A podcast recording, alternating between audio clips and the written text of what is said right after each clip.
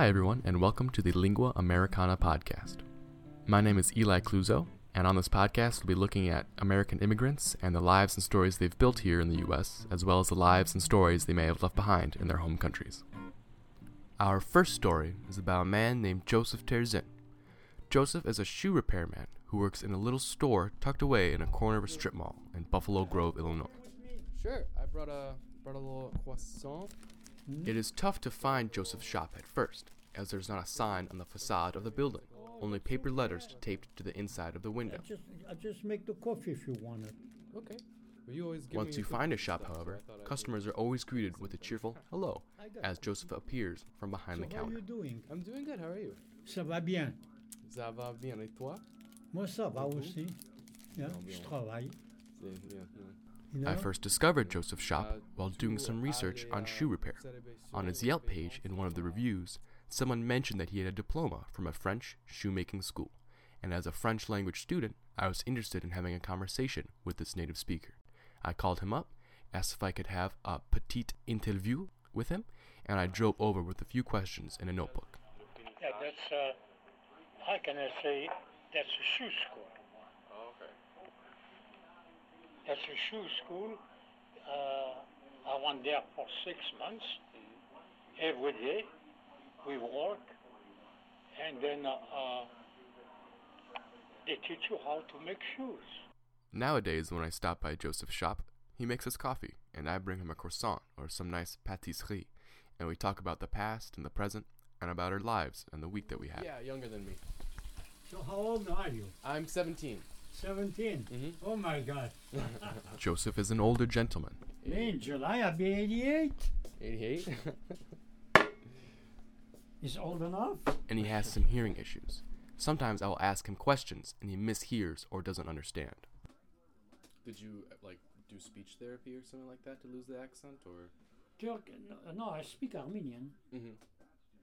Uh, Turkish, I know few words. Okay. But to lose, but to lose your accent, did you? But these occasional communication errors have actually ended up in some cool stories that have helped me learn more about Joseph. England and France, they never be really good friends. Yeah. And then when I am here, I, they, they, they detect the French accent. Mm-hmm. That remind them de Gaulle and Churchill or whatever. Mhm. And uh, uh, they have an attitude. Right. Right. When they have an attitude, I don't think I keep mine. Since our first meeting, I have stopped by Joseph's shop many times to talk and to have coffee and to learn more about France and shoemaking. However, I have learned the most about Joseph, about the stories of his life and his personal philosophy. And as a man who is mixed with French, American, and Armenian culture, he has quite a unique story to tell. My heart is Armenian. I'm, I'm an Armenian. I got Armenian blood. I'm not going to deny it. I don't want to deny it anyway. Why should I deny it? And then uh, my thinking is French. Of course, I, adapt to uh, United States way because I came, I, I couldn't speak any English. So I start to study it. But I, I, I can hear good.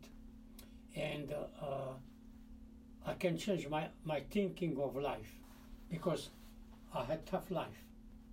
I was sleeping igloo, I had been in avalanche, I had German machine gun on my belly, I had bomb over my head, uh, I've been hungry, I've been afraid, and then uh, I come here and then I see life is not my experience. So, of course, I act a little bit different. Right. And then if I act a little bit different, a lot of people don't understand why. They don't have to know why, but for them it looks I look a little bit strange. Well, let's say I got maybe Europeans attitude.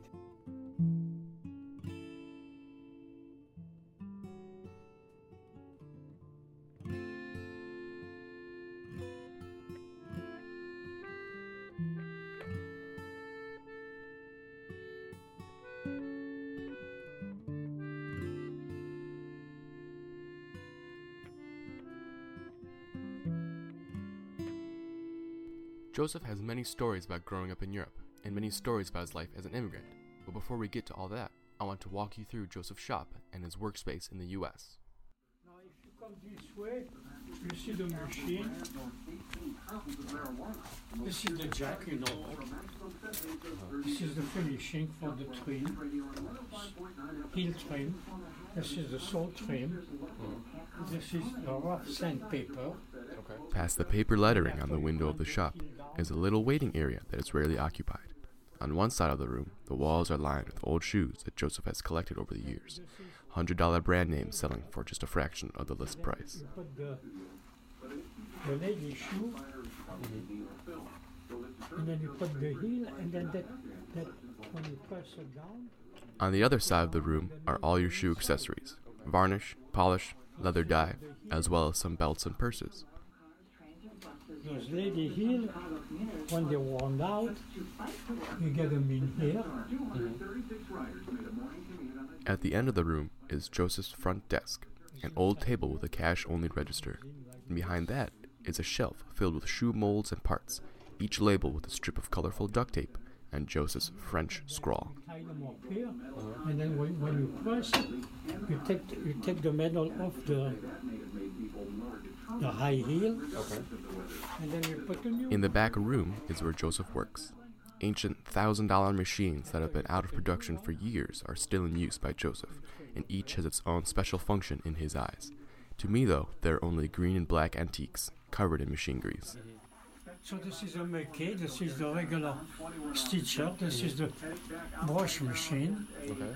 this is the Auto Solar long arm, this is the heel. Joseph used to make shoes, but it was a complex process that not many people asked for. Now he mostly does repairs, things like busted heels and falling apart soles. That's, that's about uh, what it is for repair. This is sewing machine. However. Joseph doesn't just work on shoes all day. He also has a hobby, which is solar power and electronics. Uh, electronic, it's uh, uh, you go too fast. I used to fix black and white TV. Then came the transistor. Then you have to switch your way of thinking. Then I had three kids. I didn't took welfare. I, I worked hard to raise them. Then I let them too much time go by the tube to the transistor. And then if you don't follow it from the beginning, it's too much gap to recu- recuperate. So came the solar. So I took the solar because you start with it. But it go, the progress goes so fast.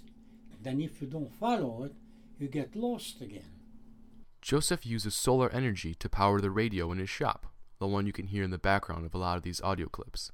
Underneath one of the halogen ceiling lights in the back room hangs two large solar panels, each hooked up to the radio on the shelf, Chose comme giving it ça. power. Euh, et le autre. Si c'est le, c'est le solaire. Yeah. Turn the light off. See those two panels, they need the light. And then make the radio work. Or they, they make the, ba- the you charge the battery. Right. You make your radio work. You can. I, I experimented a little bit because I don't want to put a fortune in it. Just the idea. Mhm. Because it makes you think, it makes you try something, but I'm not going to get no place. Joseph started his hobby of electronics during World War II when he was just a teenager in France. And then uh, when I was in France, I started to do some electronic. So when the during the war, how can I say when they were bombing against the German, they hit the airplane, things like. I used to go and then take all the electrical stuff. Okay. I used to steal it, you know. But uh, since I was a kid, the German didn't shoot me. Otherwise, if you, if you were an adult, you were on close to the airplane, damaged by the shooting, mm-hmm. they shoot you. Gotcha. But we were a kid, we was to run. Mm-hmm. Joseph doesn't really remember much of the day to day happenings in his early childhood, but there are a few defining moments that he speaks of often, such as a wound he suffered during the German occupation of France. I had I had things that normal people didn't had. You know, you got a machine gun here.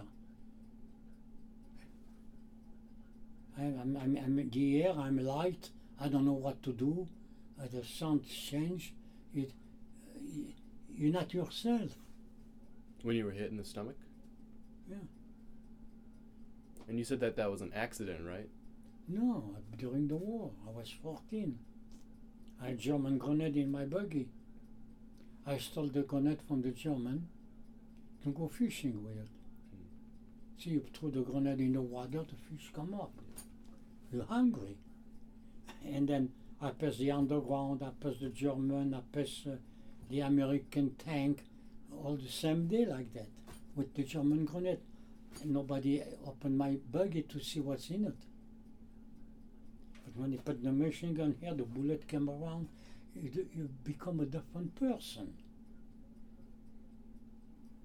Joseph was also in an Armenian gang during his adolescence, and he's a bit regretful of all the trouble he stirred up during that time period.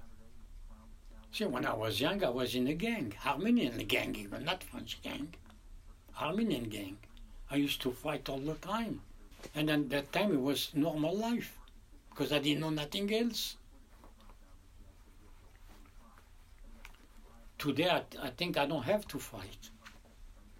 But if I have to, I will fight. But I don't believe in fight.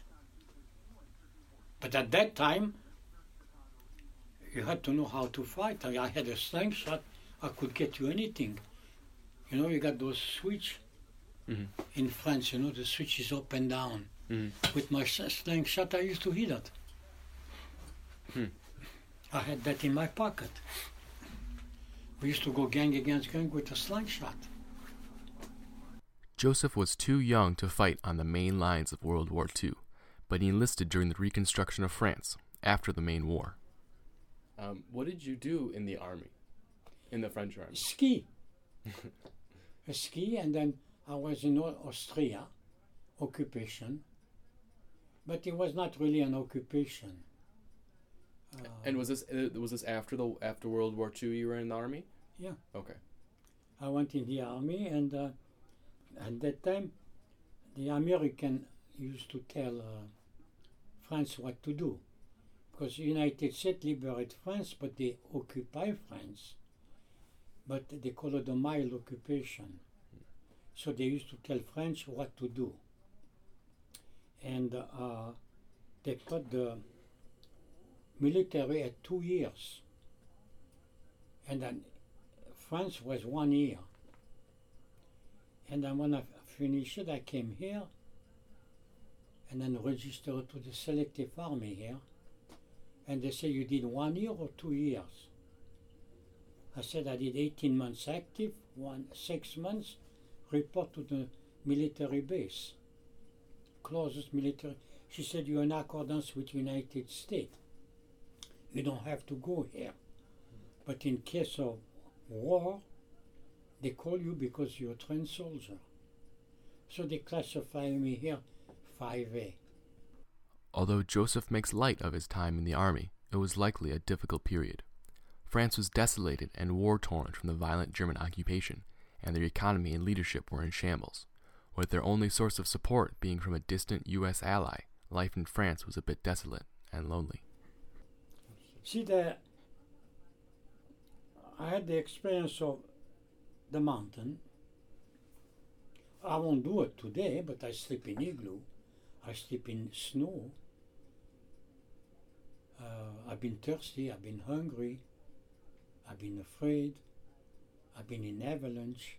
After two years in the army, Joseph discharged as an older and more mature man. Although he doesn't explicitly say it, I feel like his harsh experiences in the army and during the occupation kind of woke him up and inspired him to do something with his life. A year after the army, Joseph went to shoe school and graduated in 1949, and he started working soon after. A few years after working in France, he moved to the United States. Joseph had a chance to come to the U.S. before the German occupation reached Valence, his village in the southern part of France. He declined the offer, however, and thus he had to live through the final rough years of the war. Quand avez-vous déménagé aux États-Unis En l'an 1955. Et pourquoi? Hmm? Pour, pourquoi tu. Um, Well, uh, I got uncle here, I got family here, oh, okay. you know, and uh, uh, after the war, Uh, to to 19 uh, uh, after the war, my uncle asked my father, "You got four kids. I don't have any. Why don't you send one over?" And uh, I tell my father, "No." I said, uh, "I got the motorcycle. The sun, the sun is shiny. What I need United States for?" I was 16 years old because I, I didn't know United States out of the war Right. Because you didn't have communication, you know, between uh, Europe and United States. I was 25 years old. He asked again, but by that time I learned about United States. Mm. I say it's a free country, it's a democratic country. Mm. I go. Mm. Then I came when I was 25. Nowadays, it is difficult for Joseph to remember what it was like when he was younger. He doesn't like to talk about the past or memories or what things looked like, because Joseph is a thinker. In stereotypical French form, Joseph has a philosophy on almost everything, thoughts and opinions that have been built up over a lifetime. He said, uh, me, I don't go to, I have my philosophy. My philosophy is based on what I live. I won't change it. I just don't care what people think of me anymore.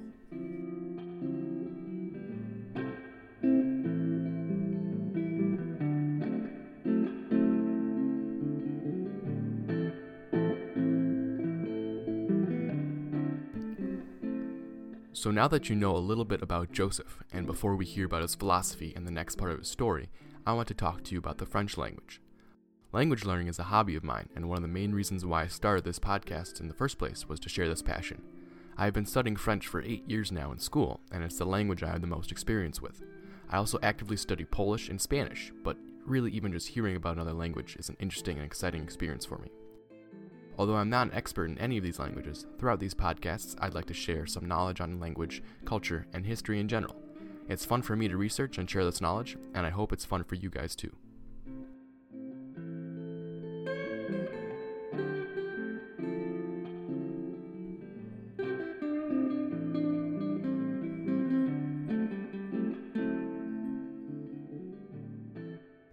Joseph had Armenian parents, but he was born and raised in France. Joseph spoke French in school and in his daily life, but at home he spoke mostly in Armenian. Armenian is an amazing language that I knew little about before meeting Joseph, but let's first talk a little bit about French.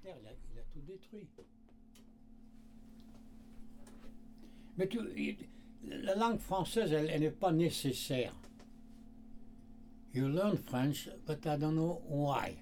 Joseph has a particular philosophy on the French language that is very interesting, and it's actually quite similar to mine in a lot of ways. I'll let him explain.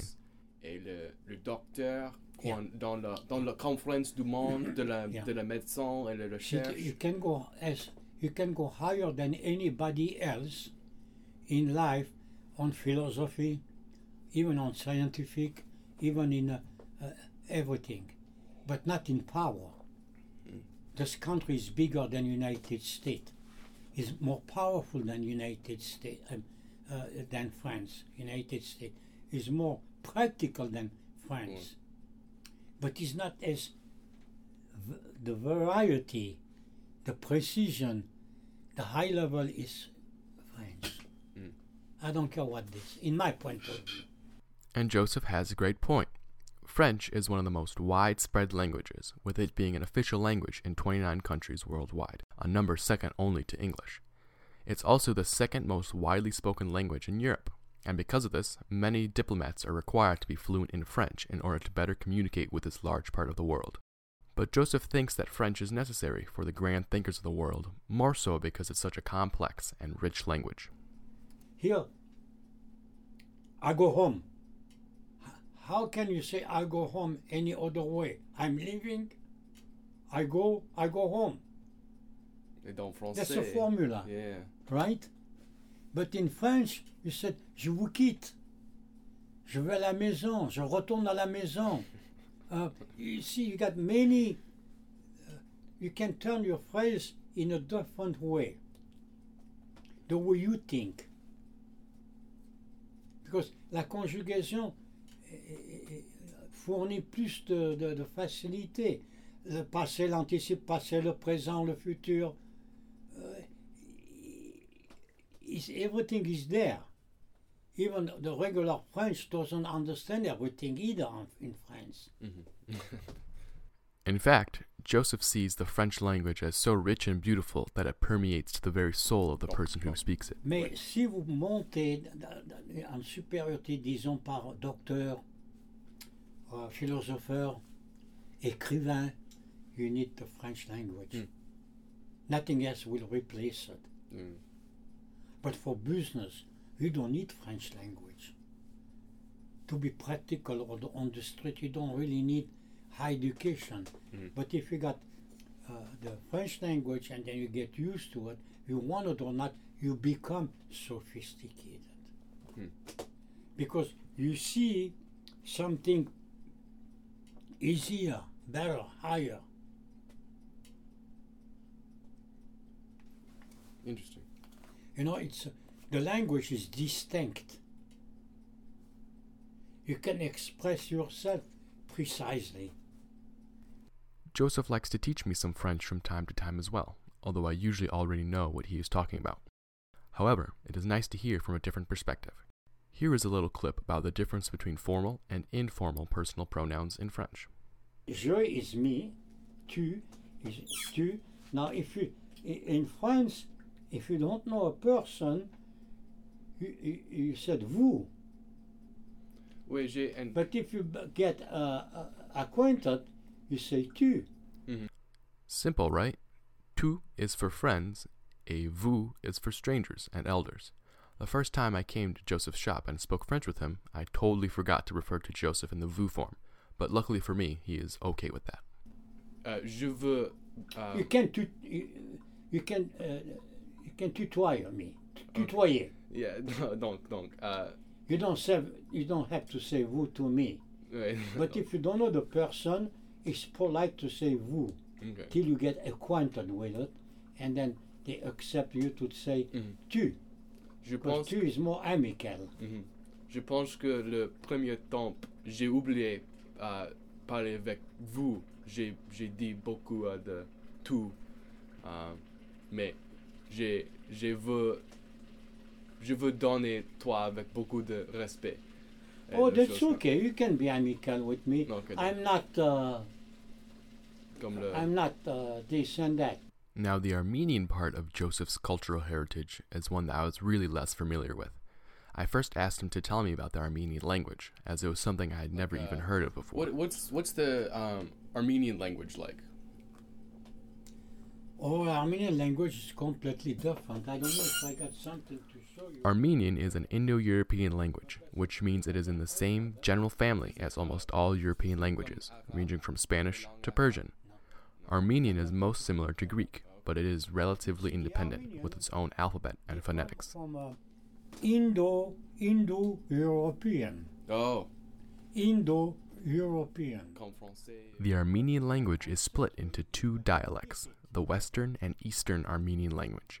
This split occurred because the west side of Armenia was taken over by the Ottoman Empire, and the east side was ruled by the Russian Empire for a period of time, and this split led to a difference between the two languages.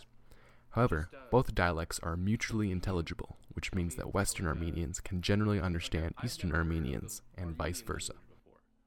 What is that like? Say like, hello, my name is Joseph. Uh, hello is uh, in species. In species. In species. How are you?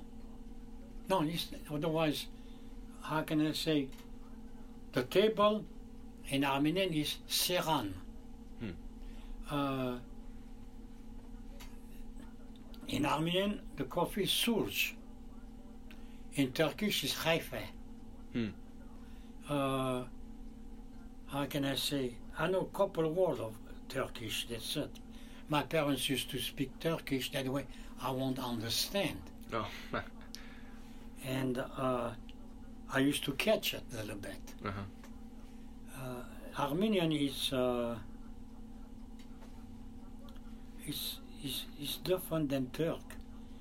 The Turk is more cut with an axe. Mm. Like I said before, Joseph doesn't really think much of the past, so he doesn't remember what Armenian dialect he speaks or much of his family history in Armenia. The thing that he thinks the most often of, as part of his Armenian heritage, is the memory of the Armenian genocide. Just like if they said, uh, you, you like the Turk? No, I said, I don't like Turk. But I don't hate them. Because I don't want hate in me. Because if you got hate in you, that hate eat you little by little. You don't even feel it. But I don't like Turk. Why? I have a reason. They killed my grandparents. They took my parents' land. That's why I don't like. I have a reason not to like them. But I'm not going to say I, I like them because I'm afraid. Uh-uh. They gave me a gun, I shoot them. Why? Because I don't like them. But I don't hate them. I still believe there is good Turk people. From a modern perspective, the Armenian genocide is really overlooked. It was the first modern genocide, and despite the fact that it occurred during World War I, Turkey still denies that it ever happened. It is surprising to me that this topic was never covered in my AP World History class or any of my history classes in school. It is a travesty that the memories of over a million Armenians are not receiving the recognition that they deserve. Be nice with the European Union. They don't want them. European tell, tell Erdogan, there's two things we don't like about you. One is you take religion out of your government. And second, how can we trust you when you deny the truth? Because they deny the Armenian genocide when there, there is proof, irrefutable proof that it happened. But how can I say for the for United States it's not their problem mm. if they make massacre the Armenian. They don't agree, they can do nothing about it.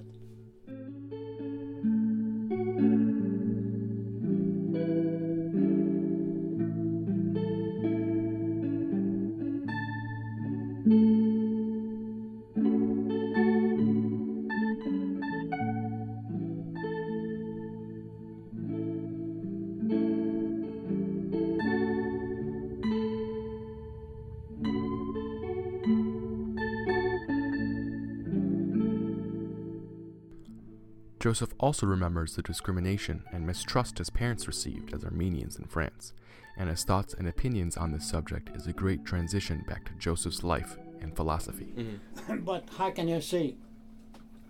Uh, I'm Armenian. Mhm. My parents couldn't speak good French. And uh, when they came in France, they had discrimination. But me, I don't have a discrimination because I have the French accent. I speak French like Frenchman. Mhm. There's no difference. So I had to come on front each time and then defend my parents. So when here they make I feel then that discrimination, it makes me angry because I got already too much. Is even that little bit on top of what I had is too much. But if I didn't have that discrimination there, I will probably won't worry about the one here. That's why sometimes sometimes they want to make me feel where you from or this or that. I just tell them I say you're the son of a foreigner. Yeah. You know, the foreigner made this country. See, I don't want to talk like that. But uh, you have to stop them if they don't understand one way. Mhm. You have to try the second time. The second they don't understand, you have to tell them the third time. But the third time is not better than the first time.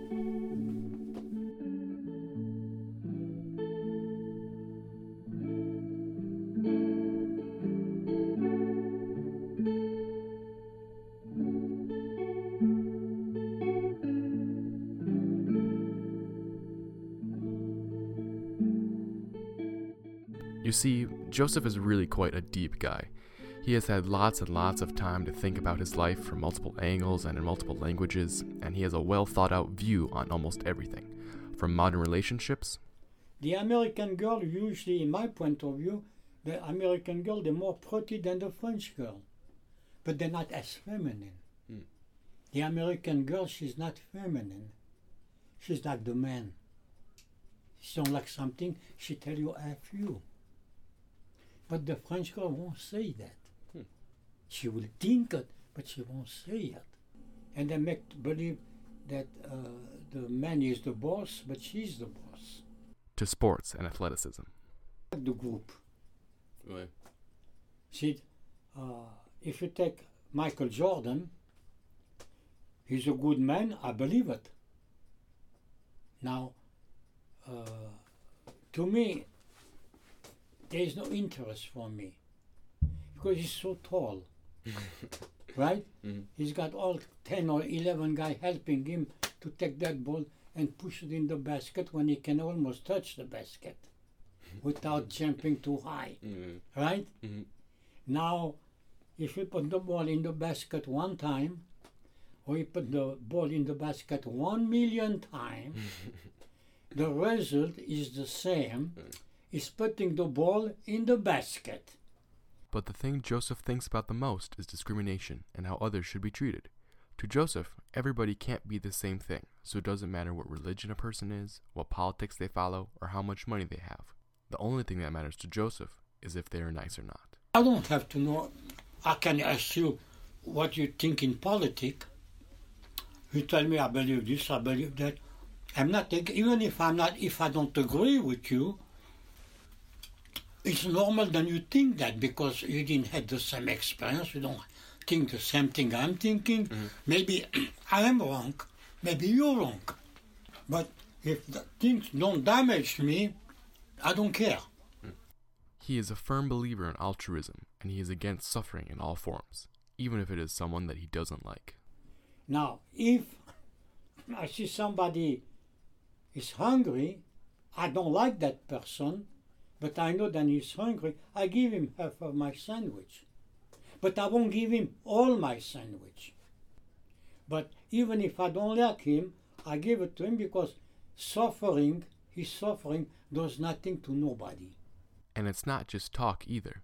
Joseph is generous to me and his customers all the time. Wanted to. Well, if, if you got, see, I didn't have my, my lunch. You want half of my sandwich? No, I'm alright. Eh? No, I'm good. You sure? Yeah.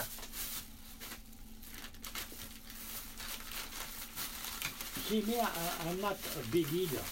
Yeah. You want to give you half? No, I'm, I'm alright. You sure? But Joseph isn't a pushover. He's not an ennui, as you'd say in French. He always sticks up for himself, and the customer is not always right. And then, uh, I don't like to see people suffering. It doesn't mean that I won't hit somebody. They push me, I wish I, w- I will kill not to be killed. I don't care what anybody said. I don't care how good I can be. But uh, killing is wrong. I agree with you, but I'd be wrong to save my life. But even my enemy, I, I teach them a good lesson, but I don't teach him death or suffering.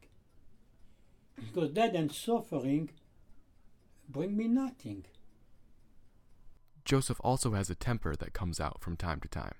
When people come into his shop and try and point out his age or his nationality, he has no patience. But other one, they bring their crab here. You know, they get mad outside and they try to pick it on me. I'm a little old man with an accent and they pound on me. That's what I don't take. Then I'm not a nice man then. Because I don't want to be a nice man. I want to be like they are. Because they shoot at you like he has even had the police come to his shop in the past due to arguments with customers. Just to, to pound them here. You know how many times I had the police in my shop? Oh, how come? Because I tell them what I think. I don't care. I fight.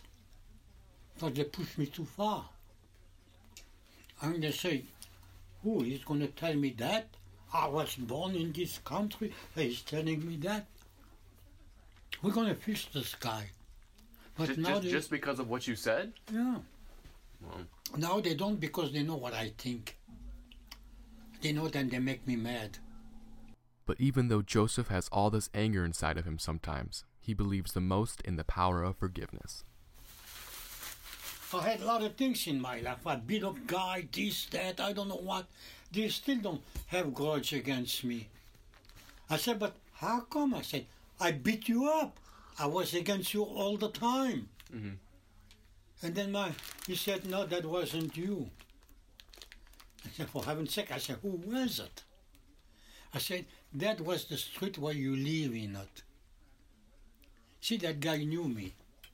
He knew me well. He knows that what I do is not what I think. I think I do it because I'm in, in a gang in the street and then I'm young. I don't know what I'm doing. It's just like if I play with you and then we box or something and I hit you. Even if I hurt you, you don't get mad at me because we're playing, right? But if I hit you and then I, uh, for a reason, then you don't take it. You see my point? Mhm. Well, there was a lot of people, I fight with them, I did bad things to them, this, but they didn't get mad at me really, because they know that I didn't want to do that. I did it, but I didn't want to do it. This ties in with Joseph's religious beliefs too. Joseph is a Christian, and he is proud of it, and he often likes to point out that Armenia was the first country to officially adopt Christianity. It doesn't mix. Le, uh, le pays de Arménie, Arménie c'est, c'est le, le religion de la paix, c'est Christianité dans l'Arménie. Arménien, c'était, c'est le premier pays qui a adopté la chrétienté. 300 ans après Jésus. Le, le pays est devenu chrétien complètement. One, one of the first country that adopt Christianity. Now you had Christian before in Rome or here and there, but the, the country was not Christian. You had Christian in it. But Armenia adopted Christianity totally in 300 years after Christ. However, Joseph has his own take on religion. He kind of mixes the concepts of karma with the concept of heaven and God, and he doesn't believe in a hell because he just doesn't see a point to that. To me, you follow Christ and then you ask forgiveness to God because you have to ask forgiveness for your sin. Then you have eternal life. Mm-hmm. You don't. You cannot do everything Christ want me to do. I can't. It's not possible. And uh, um, if you don't follow Christ, the punishment is death. Once you're dead, it's no use to burn. What for? And then uh, there's two way. Or you follow Christ or you die. Now the hell maybe I'm wrong. Why punish somebody because he was bad? That ain't gonna change anything. So I don't know what I am in in a religious way. I don't know what to think. That's what I think. If I see somebody need help, I help him. If he's hungry, I give him half of my sandwich. Uh, if he did something bad to me, I, I do the same thing to him. Uh, I might hurt him. I teach him a good lesson, but I don't wish him suffering or death, because that will do eh, no good to me. Du It's bon. better if it didn't happen, but it happened. So next time, let leave me alone. But taking revenge, I don't believe too much in that either. Even though he doesn't go to church or believe in the more common aspects of Christianity, Joseph takes his religious beliefs personally and combines them with his more general spirituality and philosophy. Complicated life. Life uh, is simple, but we complicate life. And uh, uh, we're cheating. And then you're going to pay that cheating, but you don't know when or how. But you pay it in somehow. See, the, the mystery is, as I said, you got the compass, it shows you the north. There's a magnetic field. You don't see it, you don't hear it, you can't touch it. But the magnetic field is there. Christianity is the same way. It's a belief you got that you don't see. And it's not everybody that's going to follow it because that magnet not going to take the silver, the gold. It's got to be ferrous material to be attracted by the magnet. And then it's just like somebody who's got a horizon. He's got his opinion, he's got his idea. That thing exists, but you don't see it. In religion, in business, and in his day to day life, Joseph works in a similar way. He is kind and forgiving to everyone, and if someone wrongs him, he asks them to leave and refuses any further discussion. To me, this mentality of his is something that has been created from his European background, the discrimination and rough times he has faced in the past, as well as from the fact that he is too old to really care anymore. He calls it his European attitude. And although he is proud of this European attitude, I feel like Joseph sometimes thinks that his philosophy is a bit much for this day and age. To me, however, as someone who is a grandson of a Greek immigrant, I have been raised with many of the same values that Joseph elaborates on. To him, it might be a European attitude, but to me, a lot of the time it just sounds like common sense. Somebody come is nice with me, I'm nice. But if they push it, I cut it. I don't have to go through what they want me to think because they don't think what they want me to think. It's going to be just for their own interest. Mhm. And then people know me maybe for 20 years in this neighborhood. You know? So even if I get mad, they don't care because they know me. But in the beginning, if I have a European attitude, they don't like it. I like it. Well, how can I say like this?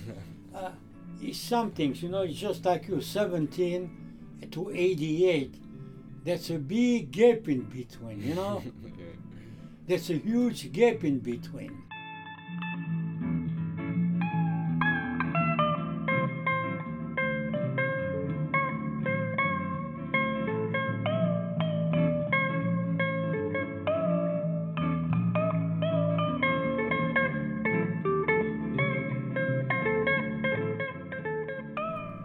Can you can you can you keep it so?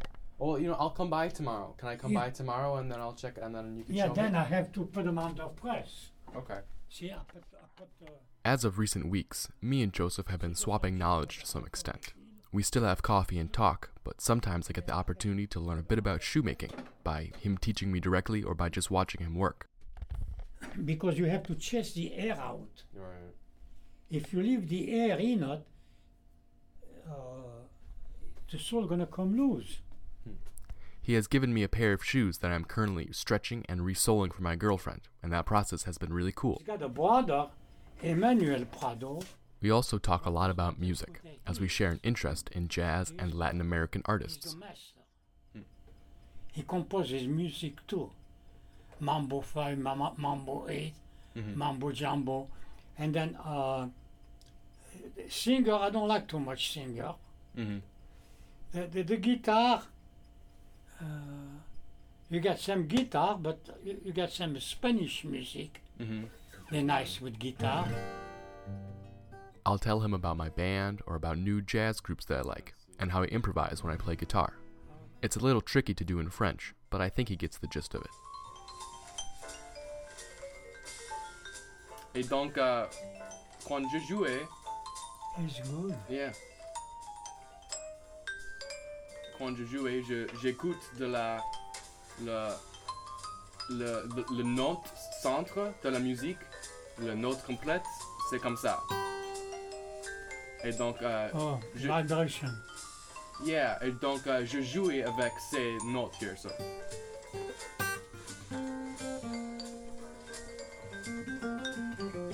You play modern music. Mm. Joseph is also a pretty good guitarist himself, at least for a beginner. Tu voudrais jouer? Tu voudrais jouer No, I never. I never played. You wanna try? No, I can't. I, can't, I, Try. I, I got. I, I can't. I can't play. I can't play at all.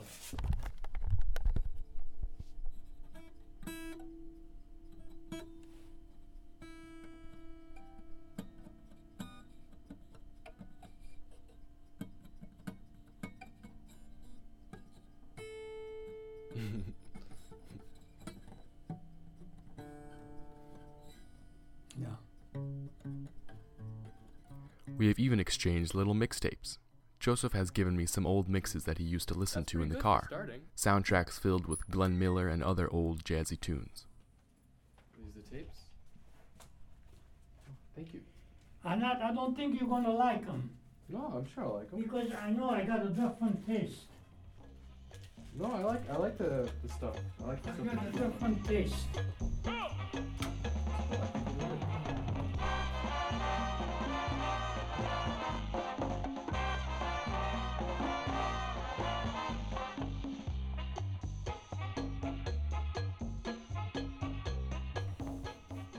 How can I say?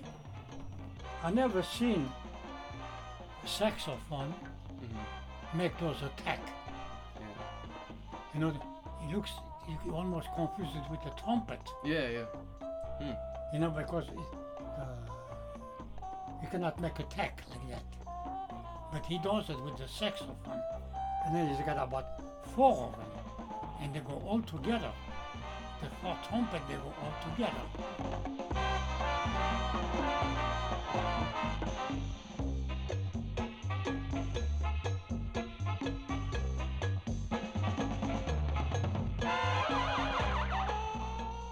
I am currently in the process of making him a CD of his own with some of my favorite songs on it. Although I'm afraid that Joseph's tastes are a little too mature for some of today's modern music. I don't, I don't see no uh, harmony in it at all. Although sometimes they, they sing, it's just like a straight bar to me. It's just word after word. Otherwise, you see 80% of the song, I love you, I want you, I need you, baby, baby, baby, baby. You know? What you feel like garbage. Know?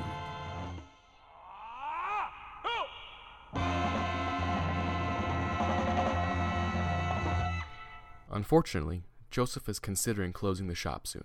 He doesn't make too much money and he is tired. It would be a shame to see such a fine craftsman retire. Luckily for me, though, he has invited me over to his house often so we can still talk and learn. I look forward to many more conversations with Joseph and more visits filled with talk about life, France, and of course, shoes. Oh, for that little thing you charged me eighteen dollars. I said yes, ma'am. Where are you from? She said from Mars. But that is not the question I'm asking you. I said, ma'am, I'm sorry, but I answer you in the best of my knowledge. If you think then you think then I'm a dummy, I'm gonna answer you a dumb question. Because I've been online, see?